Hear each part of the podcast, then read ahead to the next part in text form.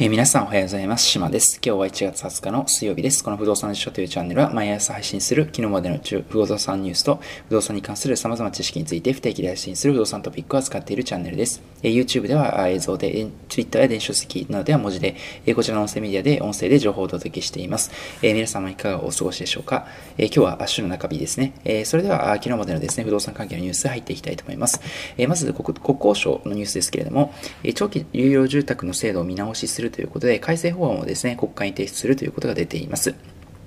えこちらはですね、え国会提出2月を予定しているということが出ています。えそれからですね、え20 2021年の東京23区の新規オフィスなんですけれども、過去10年間で、え最小になる可能性があるということで、これ、ザイマックスの不動産総合研究所が、え発表したものになっています。え2021年ですね、東京23区及び大阪市のオフィスビルの新規供給量の予測を発表しました。え延べ床面積3000坪以上で主な用途がオフィスであるビルが対象になったということです。え続いてですね、ええアットホームですね、不動産情報サービスのアットホームなんですけれども、賃貸物件の入居申し込みオンラインで行えるようなスマート申し込みにおいて、え新たなですね、家賃保証会社7社と連携ということを発表しました。えこちらのスマート申し込みはですね、パソコンやスマホ、えタブレット端末のデバイスを用いまして、専用フォームに必要な情報を入力するだけで、オンラインで入居申し込みが行われるというサービスになります。え2020年4月にですね、民法の改正で連帯保証人の極度額明示が義務化されまして、え賃貸住宅の契約においてはですね、え家賃などに滞納が発生した場合に建て替えを行う家賃保証、家賃債務保証会社の利用が広がっています。えただですね、実際、ここの不動産会社と家賃保証会社のですね、債務保証会社との間のやり取りが、え結構ファックスを送ったりですね、えー煩雑であるということがありまして、えこれをですね、簡略化するための措置ということになっています。え今回の7社に加えまして、連携する家賃保証、債務保証会社は25社になったということが出ています。えそれから各社はですね、次々と空き家対策のサービスに、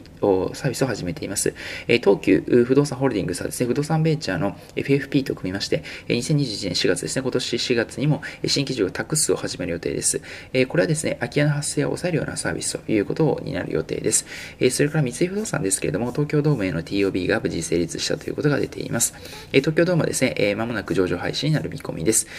それから、アメリカのですね、物言う株主有名なエリオットなんですけれども、不動産を投資してますけれども、香港の拠点を閉鎖してですね、東京に一部の拠点を一貫するということを発表しました。これ香港のですね、国家安全維持法施行によるですね、えーものかのというふうに思われてまして、えー詳細はですね、不明ではあるんですけれども、えーそういうふうに言われています。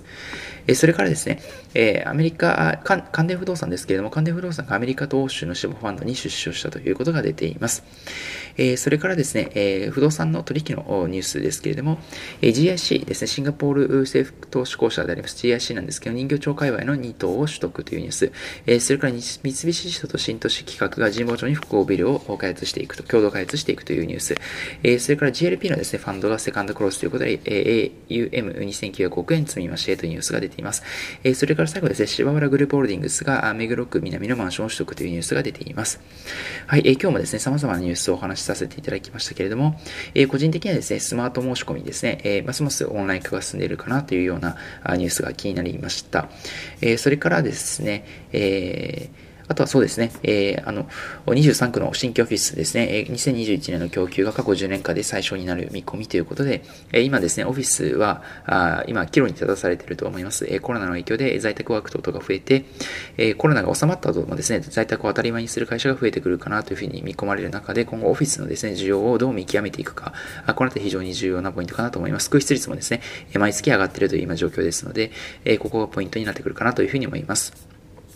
はい、えー今日もですね、様々なニュースをお伝えさせていただきましたけれども、えーこちらのですね、えーチャンネルでは皆様に長聞きしていただきながら、音声、えメディアもですね、配信していきますし、音声メディア以外でも YouTube 電子書籍、Twitter などなどで日々情報を配信しております。え出版社電子書籍もですね、不動産投資のジャンルでトップ10にランクインしております。え概要欄にリンクを貼っておりますので、ぜひ一度ご覧いただきましたら幸いです。えそれでは皆さん本日も良い一日をまたお会いしましょう。